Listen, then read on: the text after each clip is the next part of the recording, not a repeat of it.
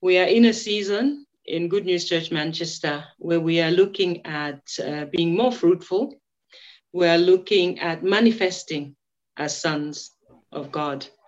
And I say, I use the term sons in the way, in a generic sense. I'm, I'm a son of God as well, even though I'm a woman. Amen. But Amen. Um, you understand what I mean. So we've been looking at uh, this in our Bible studies and in the in the service as well, looking at how we can be effective and how we can be impactful in our lives. And I'm sure the frustration of being unable to make an impact is common to all of us if we're truthful to ourselves. Uh, recently, um, a few weeks back, I was praying, we were praying with my mom, and we were praying, uh, you know, quite frustrated prayers, I might, I might admit. Lord, why can't we see, you know, the things that we want to see? And just that week, that Sunday, Pastor preached on um, uh, it was the 31st, I think, that he preached on um, the importance of growing, you know, from being children to becoming sons in order to be able to manifest that which God has put in us. And he used some Greek words. I think there was technon, tech, technon, there was yours and there was another one. I can't remember the other one. But there were various stages of growth. And what God wants to see in us is for us to grow to become sons of God. So we come into, we are born into the kingdom of God with uh, the DNA of God and with the potential to do everything that God has in store for us to do. But as long as we are children, the book of Galatians tells us we are no better than slaves because we cannot entrust uh, or commit things that are important to children. You commit things that are important to people who are responsible. And so we all have a responsibility to grow. And for me, that was an answer to prayer because I was at a place of frustration and I couldn't understand this. And suddenly it began, it began to become very clear to me the direction that God wants to lead us in. And uh, last week, um, the week before last, Uncle Charles preached on why we must manifest as children of God. And there were two key themes. Um, one is because Jesus appeared to destroy the works of the, of the devil. And we too must destroy the works of the devil. And we cannot destroy the works of the devil if we are not manifesting as sons of God. And the other thing was that, uh, you know, creation is crying and groaning. That's from Romans chapter 8, waiting for the manifestation of the sons of God. And so we must arise and become sons of God. And lately in this journey, obviously, we've all got our personal journey. God is speaking to us. I, I just want to share with you what God has been dealing with me in the importance of prayer in manifesting as sons. Now, I realize that prayer is such a vast uh, topic. Uh, one cannot hope to exhaust it in a 30 minute um, situation. But so I'm not looking to exhaust or define or to actually complete. I just want to share where I am in my journey of prayer. And I'll tell you where it all started. At some point at the beginning of the year, and we are all, we are in the last, yeah, uh, just one more day in February. Uh, but at the beginning of the year, I was jolted by something I came across. That if you pray for one hour, then that's four percent of your day. That troubled me. That troubled me, you know. And I said, well, I wonder if I'm even making that four percent of the day of my 24 hour day in prayer. And so I began to listen to uh, teachings and messages on prayer and just started reflecting. And as I thought about it, you know, and I thought about the word that we've received about the importance of growing up, it, we need to become responsible um, and take responsibility for the things of the kingdom of God. And I knew that I had to improve and increase my prayer life. And I want to encourage all of us, wherever we are, there, there are some of us who pray a lot, and there are some of us who don't pray at all, or there are some of us who are kind of in between. But whatever stage we are in our journey with God, if we are going to do the things God wants us to do, we're going to be, have to become prayerful and we've got to pray more. Uh, at some point uh, in my journey with God, I listened to Miles Munroe and he said, he made a, a very bold statement. Uh, he was teaching on prayer. He said that without God, man can't. Without man, God won't. Um, as he taught about prayer. And basically, uh, what he was trying to say is that, look, there are so many things God has spoken and so many things God wants to do. But, you know, the, uh, the heaven, the heavens of heavens belong to the Lord. The earth he has given to the children of men. So the things that must happen here on earth, we must partner with God. And we partner with God in prayer. We partner with God in obedience. We partner with God in, um, in, in passionately worshiping Him in His presence. But one of the ways we partner with God, one of the key ways we partner with God is in prayer. And the Bible has so many examples of how uh, prayer has been um, the key to opening and unlocking situations that were bound for a long time. Let's go to the book of Exodus. I'm not going to read the book of Exodus, I'll just relate these examples. Um, when God cut covenant in, in Genesis with, um, with Abraham, he said to him, Your descendants will be slaves in Egypt for 400 years, you know, but when, in the fullness of time, I will deliver them. And we know the story of the slaves in Egypt. Uh, Joseph went to uh, was sold into slavery. He then became a prime minister or a leader in Egypt or governor in Egypt, and he brought his family, and that family expanded and grew over the years. And when it was coming to 400 years, um, obviously a new pharaoh came in who did not know the history of, jo- of, pharaoh, of uh, Joseph, and he thought that it was his time to make sure that he punished the, the people of God and put them in slavery. And so they were in slavery and they started crying out. And I remember one point, at one point, I asked Pastor, I said, Lord, uh, Pastor, why did God wait an extra 30 years?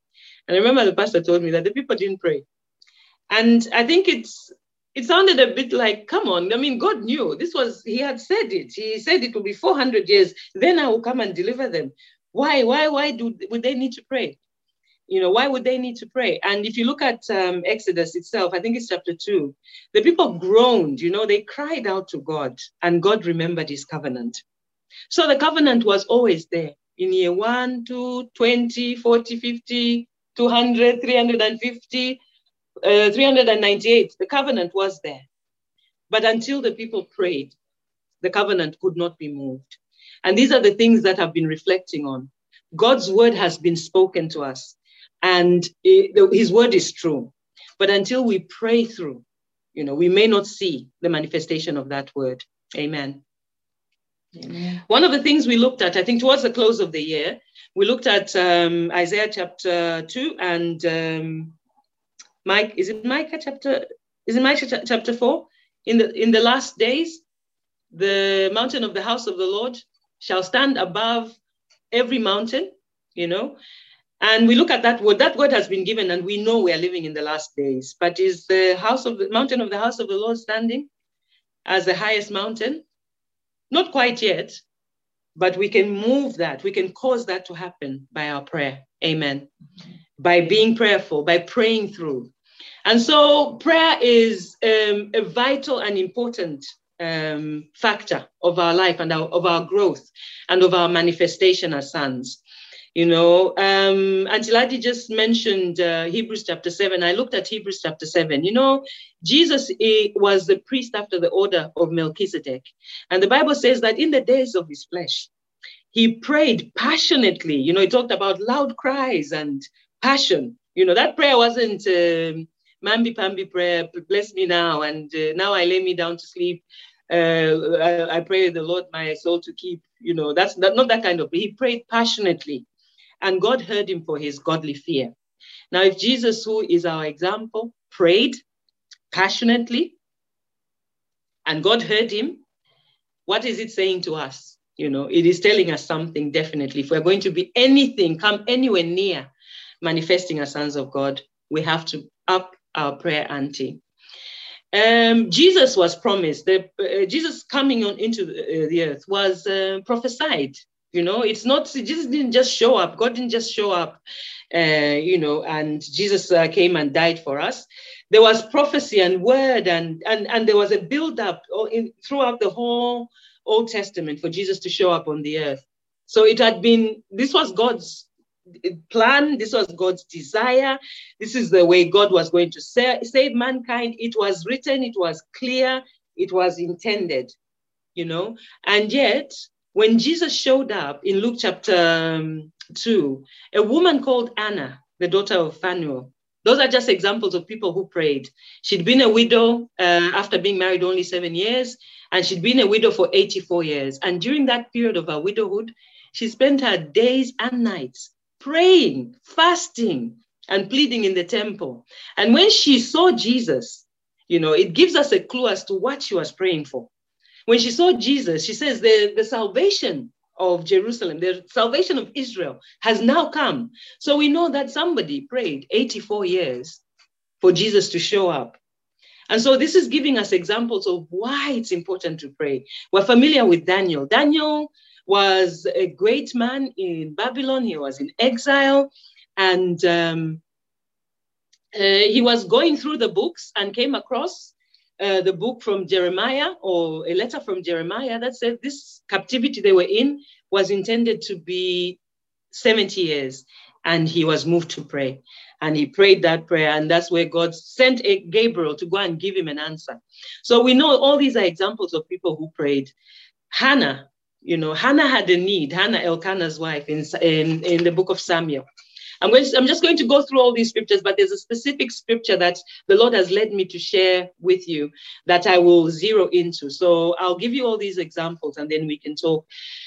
So Hannah was had a need. She needed a son. She was a second wife, or she was a wife, a co-wife, and she had um, no child. And year after year, she was crying.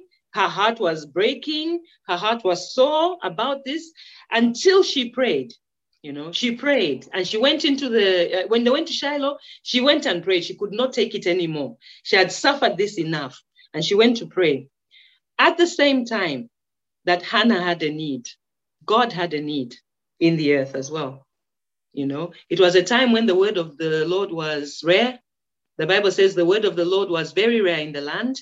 There was generally apostasy in the time of Eli. His children uh, were doing their own thing. People were just not following God. So there was a need. The need was for um, somebody to come in to come and be the voice of God in there. And so Hannah's need and God's need coincided. God answered her. And Samuel came onto the face of the earth. And he came and he did a lot of significant things. I think one of the scriptures that really fascinates me about Samuel says that none of his words fell to the ground. So he was an extraordinary man. But I think one of the other things that is key for me when I think about Samuel is that he ushered in David and I always see David when I look at the Bible. I see David as a type of Christ because he's a even Jesus is called the son of David, really. You know, so he ushered in the kingship of David. Yes, it went through. First, there was uh, obviously Saul, and then he anointed David, and David came in to become king. All part of the greater plan of God. The point I really want to make is that God, God's word is true. God's covenant is true and is real and it will be performed no matter what. But there's a role that we must play in seeing the manifestation of God's word. And if we are going to manifest as sons of God, we definitely, definitely have to uh, partner with God in prayer. And we have to persist with God in prayer. I was reflecting as I was thinking about this that I kind of feel hurt about what has happened in Ukraine. Because I recall uh, when there was a tsunami in Japan a few years ago, I can't remember when it was, uh, we were moved to pray for the nations. And we bought a map. I think one is in Auntie Lydi's house. We used to meet together and we put up the map and we pray for nations. And um, I was a bit blindsided by what happened in, in Ukraine. And I felt like, Lord, you know, I've fallen off. I'm no longer praying for nations. How could this thing happen without even you know, any any idea that this thing would happen. But here we are today, where the church, I think the world over, has gathered together and we're all praying for Ukraine. And we believe that God will do something extraordinary in Jesus' name. For the people of Ukraine and for his people, he will do that. Amen. Amen. Amen. So, as I was reflecting on uh, what to share, God led me to uh, the book of Zechariah. And I, I will read Zechariah chapter 1, verse 18, and then hopefully I will just share with you uh, a few insights of what God gave me. So chapter 1, verse 8, um, uh, I'll read from verse 1 to 21. I'll read the whole of it and I'll read it very quickly. Now, in the eighth month of the second year of Darius, Darius was the Mede who was the king of, um, who took over Bel- Belshazzar, uh, that was Nebuchadnezzar's son, in the time of Daniel. So just mark that. In the second year of Darius, the word of the Lord came to Zechariah, the son of Berechiah, the son of Iddo, the prophet, saying, The Lord has been very angry with your fathers. Therefore, say to them, Thus says the Lord of hosts, Return to me, says the Lord of hosts, and I will return to you, says the Lord of hosts. Do not be like your fathers, to whom the former prophets preached, saying, Thus says the Lord of hosts, Turn now from your evil ways and your evil deeds. But they did not hear, and nor, nor did they heed me, says the Lord. Your fathers were, where are they? And the prophets, uh, do they live forever? Yet surely my words and my statutes, which I commanded my servants, the prophets, did, did they not overtake your fathers? So they returned and said, just as the Lord of hosts determined to do to us, according to our ways and according to our deeds, so he has dealt with us. I'm reading all this for context, context really, but just mark certain important things. The time at which the word of the Lord came to, Dar- to Zechariah was the, in the eighth month of the second year of Darius. Now, um, at this point, uh, God gave um, Zechariah some visions. So on the 24th day of the 11th month, which is the month uh, Shebat in the second year of Darius, the word of the Lord came to Zechariah, the son of Berechiah, the son of Iddo, the prophet. I saw by night, and behold, a man riding on a red horse, and it stood among the myrtle trees in the hollow, and behind him were horses, red, sorrel, and white. Then I said, My Lord, what are these? So the, the angel who talked to me said to me, I will show you what they are. And the man who stood among the myrtle trees answered and said, These are the ones whom the Lord has sent to walk to and fro throughout the earth. So the answer, so they answered the angel of the Lord who stood among the myrtle trees and said, We have walked to and fro throughout the earth, and behold, all the earth is resting quietly. Then uh, verse 12, then the angel of the Lord answered and said, O Lord of hosts, how long will you not have mercy on Jerusalem and on the cities of Judah, against which you were angry these 70 years. Sound familiar? And the Lord answered the angel who talked to me with good and comforting words. The angel who spoke with me and said uh, and said to me, the, the angel who spoke to the angel who spoke with me said to me, proclaim, saying, Thus says the Lord of hosts, I am zealous for Jerusalem and for Zion with great zeal. I am exceedingly angry with the nations at ease. For I was a little angry, and they helped, but with evil intent. Therefore, thus says the Lord, I am returning to Jerusalem with mercy. I am returning to Jerusalem with mercy. I felt excited when Pastor brought that word about mercy. God is returning with mercy. My house shall be built in it, says the Lord of hosts, and the surveyor's line shall be stretched out over Jerusalem. Again, proclaim, saying, Thus says the Lord of hosts, My city shall again spread out through prosperity. The Lord will again comfort Zion and will again choose Jerusalem. I'm sure you are asking yourselves, what in the world is this woman talking about? What is what has this got to do with prayer? Just hang with me for a minute. Uh, my scripture uh, reference today is mainly Zechariah chapter 1, verse 18 to 21. Then I raised my eyes and looked, and there were four horns. And I said to the angel who talked with me, What are these? So he answered me, These are the horns that have scattered Judah, Israel, and Jerusalem. Then the Lord showed me four craftsmen. I think the old King James calls them four carpenters and I said, What are these coming to do? So uh, Zechariah was asking, first he saw four horns, and then he saw four carpenters, and he asked what the carpenters were there to do. And so um, the man answered, These are the horns that scattered Judah so that no one could lift his head. But the craftsmen or the carpenters are coming to terrify them, to cast out the horns of the nations that lifted up their horn against the land of Judah to scatter it. The Old King James says that the carpenters are coming to fray the horns. Now, I will admit that I have heard a message preached out of this, and it resonated with me greatly. I understood um, list, learning or uh, listening to that message that was preached uh, a very long time ago uh, when I was a much, much younger woman, that horns in the scriptures represent uh, spiritual power. And if you look at the horns that were in, um, that uh, Zechariah saw there, they uh, scattered Judah, they scattered Jerusalem, and they scattered Israel you know.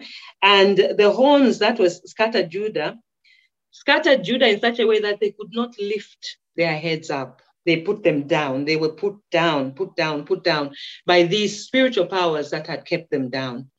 Now, I mentioned in verse one that this word came to um, Zechariah in the eighth month of the second year of Darius the Mede. Okay?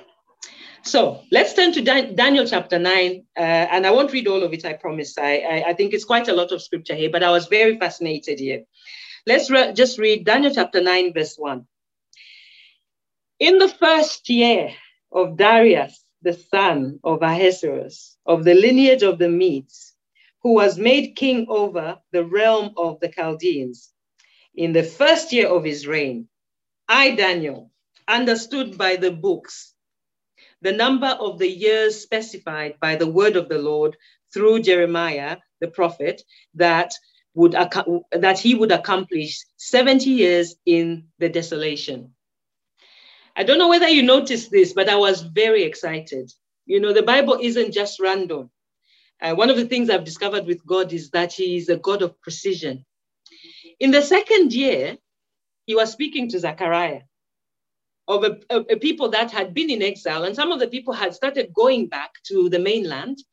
And yet, you know, in the first year, Daniel saw this, read the book, saw it was meant for 70 years, and he prayed. And he prayed, and God answered. And yet, there were still horns. There were still horns that scattered Judah, that scattered Jerusalem, that scattered Israel, that kept the people down, that kept them from lifting their heads. God's word, you know, Jeremiah uh, 29, we love it, isn't it? Jeremiah 29, verse 11. Eh? I know the plans that I have for you, plans for good and not for evil, to bring you an expected end. Do you know the context in which those words were spoken by Jeremiah? If you read verse 10, Jeremiah had sent a letter at the time uh, of the, the final king before the exile and told them that you guys are going into exile. And he told them it will be for 70 years. But God had a plan had a plan at the time they were going into exile, 70 years before. And uh, I think Pastor had mentioned this as well. And I've read a few things that have suggested that they didn't actually quite stay a full 70 years because Daniel prayed and uh, a set of events started um, um, uh, unfolding, you know, for the people of God. So Daniel in the first year discovered this, prayed. The word of God was there, prayer was there, and yet, in the second year, in the eighth month, there were still horns. There was still something fighting what God had already spoken, preventing the people from lifting their heads. Does that sound familiar to anybody whatsoever? Do you, has God given you a prophetic word and told you, you will do this, you will accomplish this? Has He revealed anything to you? And you've been waiting and you've been waiting and maybe even prayed but still, something is keeping you down there. Something is just stopping that thing from happening. What are we to do? What are we to do? The King James says uh, there were four carpenters who went to fray the horns. And when I think about fraying, because in the New King James it says that they uh, they were going to uh, cut off the horns. And it sounds like it's very easy. Oh, there are four horns here, so I'll just pick them and cut them off and chuck them. Fraying is talking about uh, you know, when they talk about carpenters, you know, carpenters, um, the work of a carpenter is uh, a painstaking work for you to get the precision, to get things happening. It takes time. So fraying takes time. So uh, carpenters are likened to intercessors. Because just because God has said something to you, just because a word has gone, a prophetic word has gone, just because something has been said to you, has been promised to you, or is even in the Bible, we've read it, it's there.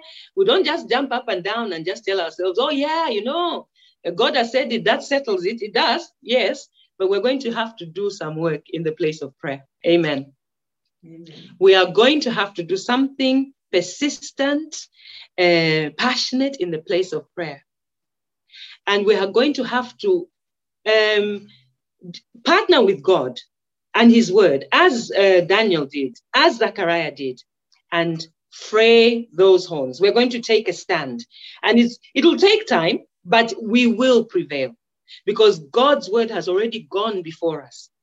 God's Word has already gone before us. So if we stand and we pray and we intercede and we refuse to give up, we refuse to give up until we see the goodness of the Lord in the land of the living, until we see ourselves rise and shine as children of God, until we see ourselves as the mountain of the house of the Lord. That word has been given. It was prophesied a long time ago, and it was prophesied about you and me. And maybe when we read it, we pray, Lord, make this happen. You know, make us fruitful, make us do this. And then we go back. There is powers there are spiritual powers. They are, they are enemies of um, the children of God, you know, who are standing there and have set themselves, you know, they are strong and they are standing there to make sure you do not get to where God wants you to go. So, what will you do about it? You are going to pray. You're going to be persistent. You're going to stop being a child. I remember one of my pastors uh, made an example, you know, he said, if I gave his youngest daughter, if I gave her a hundred pounds, she'll go and buy Haribos. A lot of times we behave like that child, you know, when God gives us something like this, we go and buy Haribos. We go and buy something sweet. We want to do something that's easy, that doesn't take any, any, any, any effort from us. Let me show you. Auntie Ladi brought the word from um, Hebrews chapter 7 um, verse 25. She focused on 26 about Jesus, about God saving to the utmost. I'm going to move to verse um, 25. Uh, she mentioned verse 24. What does what does it say? Jesus, Jesus who came on earth, sent by God. He came, he lived, he, he, he ministered for three years, and then he was crucified on the cross, and he died, and he rose again, and he seated at the right hand of God in heaven. What is Jesus doing? Is he skating? Is he enjoying? He, he's finished the work after all. So what is Jesus doing? He lives forever to make intercession for us. Just think about it. Jesus, who completed everything he came to do, is living to make intercession for us, praying for us.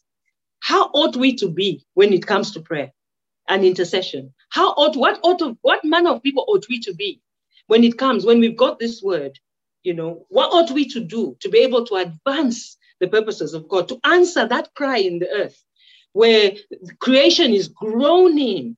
You know, when we talk about uh, global warming, I think it's creation groaning for the manifestation of the sons of God. What are we going to do about it? We cannot just fold our arms and sit down and watch as things happen. We will not be that kind of people. We will be like the carpenters in Zechariah chapter uh, 1, verse uh, 18 to 21. And we will, will be persistent and we will pray. We will pray. We will take a stand. We will not back down. God has said it, therefore it must come to pass. Mm-hmm. We will be, we will discharge our responsibility as children of God, living in our generation. You know, the Bible says that Je- uh, David served his generation in his time and went to sleep. Our generation is our responsibility. Our generation is our responsibility. What's happening in Ukraine is my responsibility, your responsibility. It is the responsibility of this generation. We cannot just fold our arms and look. Neither can we just feel helpless. Okay. And I know this is this is a call to prayer. This is a call to build altars of prayer. What we do persistently what we do continuously will bring results. That much I can guarantee you. I was looking, I think at some point I had heard that if you do something for 25 days, it will form a habit. I said it takes anything from about 18 to 200 and something days to form a habit. But on the 66th day, you know, it becomes like a muscle memory. So if you've been praying for 15 minutes every day, I am asking all of us to rise up and pray for more than 15 minutes, double that a little bit. Remember, one hour is 4% of the day. And uh, I found this very sobering, actually, as I reflected on it. And I'll share it because I, it, it's what God said to me that caused me to sit up and say, no, no, no, no, I need to rise up again. I need to rise up and pray. If you sleep for eight hours, which I don't, I don't sleep for eight hours, but many people do, that's 33.3% of your day. If you work a seven hour shift, that is 29.16% of your day. Let's say you even pray for one hour a day, every day. Okay, that still leaves you with 33.38%, which is eight hours to do your errands, to read, to watch TV. I think some of us watch too much TV. I, I, ouch. We spend too much time watching TV, and we still have eight hours after we've slept, worked, and prayed for one hour. We still have eight whole hours that we can utilize for prayer. And yes, uh, God is our Father. You know, when Jesus taught the disciples to pray in Luke chapter 11, he says, when you pray, say, you know, our Father. He wasn't giving us um, a script. He was telling us, you know, he was laying a template for us how we should approach God. God is our Father. He's Abba. He loves us. He gives us our daily bread. He forgives our sins. He delivers us from our trespasses. That is a given. And we will pray for those things. But that cannot be the beginning and the end of our prayer, folks. We can't. We can't just pray for my deliverance, just pray for my breakthrough, just pray for my me, my house, and my, my children. We can't. We've got to move forward. You know, we've got to be a people of prayer. We've got to be a church of prayer. We've got to be a church of prayer. In, uh, in reflecting on this, I, I, I remember that the church in the New Testament church in the book of Acts, they prayed. I, every time I read that, I just I get that jolt in my spirit. They prayed until the earth where they were shook, the house shook. now that is prayer. You know, it moved something in the atmosphere. It opened a portal for them, and something shook. When Peter was incarcerated in uh, maximum prison uh, by one of the leaders there, the church gathered in the house, just as we are gathered in our homes today, and they started praying for Peter. And that prayer sent angelic help to Peter. And an angel, Peter actually even thought it was a vision. He didn't even realize until he was outside, he didn't realize this was actually happening. And he shows up at the door because the church prayed. And I really believe that God wants to usher us into a season where, as a, as a church, we pray we pray and things like that happen. I was listening to Derek Prince and he was talking about the church praying. And again, I said, ouch. He says, the Bible says that, you know, he, he com- God commands that prayers should be made for all men and people in leadership so that we may live a peaceable life. And I just thought about the things, you know, the leadership here, how we've all followed and and and rung the story of the of the lockdown parties dry. We rang it dry. I just thought to myself, have we prayed? Have I prayed? Or have I overlooked my responsibility to pray for the leadership in this country and in whatever country we are in? Folks, God is calling us to persistence in prayer.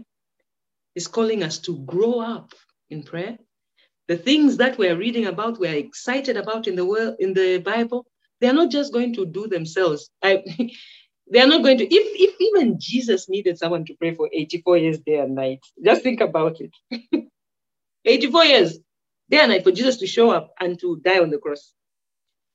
What ought we to be doing as his people in order to see the work of God happen? So I have been challenged by God I have been ch- challenged by God to build an altar of prayer. Prayer to become my lifestyle. And not just praying and to be honest i'll admit with you you know uh, to you. I think when i was going through learning about building the altar of prayer it was one of the most sobering uh, periods. About two weeks ago i'd taken some some days off. My my sister uh, penny is a prayer woman. She's a prayer woman. She, she will say things like oh i took a day a few days off to pray. And i'm thinking taking a day off to pray for what it's offer for you to sit down and enjoy, isn't it? That's what holidays are for. But I realized then because my plan had taken a week off. My plan was to, oh, I'll go to Devon, I'll do this, but the money just stopped me from doing it. I would have done it. And so it, it coincided with the time God was speaking to me about prayer. And I think those two days, I don't think I've prayed as much as that. We prayed. Gama and I prayed. Gama's voice went. and I'm encouraging you folks. I am not condemning anybody. You know, the Bible says, I think it's in the book of, um, of Genesis. There's a scripture in there where God says to Abraham, Look up from where you are. I love that. I really love that. God is calling me and you to look up from where we wherever we are. If you pray five hours, look up from where you are and increase. If you are praying only five minutes, look up from where you are and increase. If you are praying for 30 minutes, look up from where you are and increase. There is mercy in the house. There is mercy in the house. Today, the word of God has come to us saying that there is mercy. There's no condemnation. There is no condemnation for those that are in Christ Jesus, the Bible tells us. For the law of the Spirit of life in Christ Jesus has set us free from the law of sin and death. So this isn't about name sh- sh- shaming anybody or anything. It is just saying that, look, God has so much to teach me. This is just a glimpse. I think this is just a glimpse. And when I looked at the, I it had never occurred to me. I've read the book of Zechariah and I've read the book of Daniel over and over and over again. It had never occurred to me that the timing was was there was in sync. Daniel prayed in the first year. Zechariah was, was, received the word in the second year, and there was still work to do. And so the encouragement today to us is that if we are going to manifest as sons, we will have to pray. Just remember those statistics. Eight hours sleep is 33% of your day. Seven hours work is 29% of the day. Uh, one hour prayer is 4% of your day. The other 33.38%. There is scope for you to actually craft a bit of study of the word because obviously it was in studying the word that I discovered these things. You know, I wouldn't have discovered them if I wasn't studying the word. I would have discovered about the, you know, the intersection between the book of Zechariah and the book of um, uh, Haggai as well and Ezra. There was an intersection. So things were happening in sync there. I would never have known. I would have just thought, oh, Ezra is there, Hosea is there, and uh, Haggai is there. But these things are working together. And God is willing to reveal to us as much as we're willing to learn. And one of the things I have been challenged about is that we have got to get, you know, Pastor always says, may the Lord give us understanding in Jesus' name. It's not just, a, it's not a tick. He's not just saying something, you know, for the sake of saying, it's not just, hmm. we need to rise from ignorance, people of God. A lot of ignorance has kept us bound and ineffective. So we need to learn. And if we're going to learn, we're going to have to commit time. God has things He wants to commit to us, great things He wants to commit to us. You know, we read in the Bible that He looked for a man, and it's surprising that there was no intercessor, there was nobody there. You cannot intercede and you cannot pray without knowing the word. So already you are committed to the word. If you are going to pray at the level that we're talking about today, you are committed to understanding and reading the word and we've all grown. And I just want to share in closing that I have seen God in my life in the last year by way of testimony.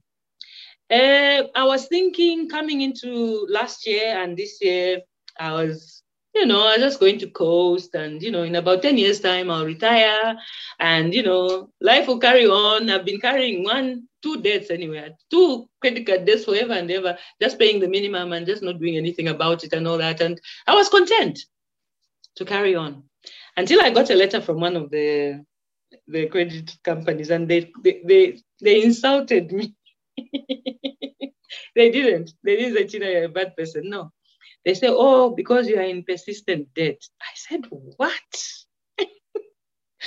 I said, no, no, no, no, no, no. I, I, I drew a line in the sand. Whatever pain it would cost me to get out of that description, that name, I reject it in Jesus' name. It is ending now. So I committed to getting myself out of credit card debt. And um, at the same time, an opportunity came for me to do some training uh, at work. And oh, I said, what the heck, I'll do it. You know, I'm doing that and everything. And I remember we were given, and I've shared this before, we were given a, a, an assignment to, to, to set goals, you know, 10 goals. And I said, 10 goals? Who does that? You know? But God actually sat me down and said, you can do it. You can do it. I said, so he told me, you've already got a financial goal. You need to set a spiritual goal. You need to set a goal. You need to do this. I said, oh, yeah, yeah, yeah, I can do it. And I set goals. And they were smart, you know, they were specific, measurable, uh, attainable, uh, time specific. Very good goals, I said, for myself. And almost like magic, my life has turned around. it wasn't magic. There's no such thing as magic. If we are going to take the word of God and treat it like magic, we, we will be here 300 years from now, if God permits, in the same place, getting nowhere. The point I'm trying to um, make, uh, folks, is that I learned by practice. And in fact, I'll share with you, by month uh, three, I said, Lord, look, I've done it, you know, and paying off my debt. I've done it. Now give me the money. And he says, nice try.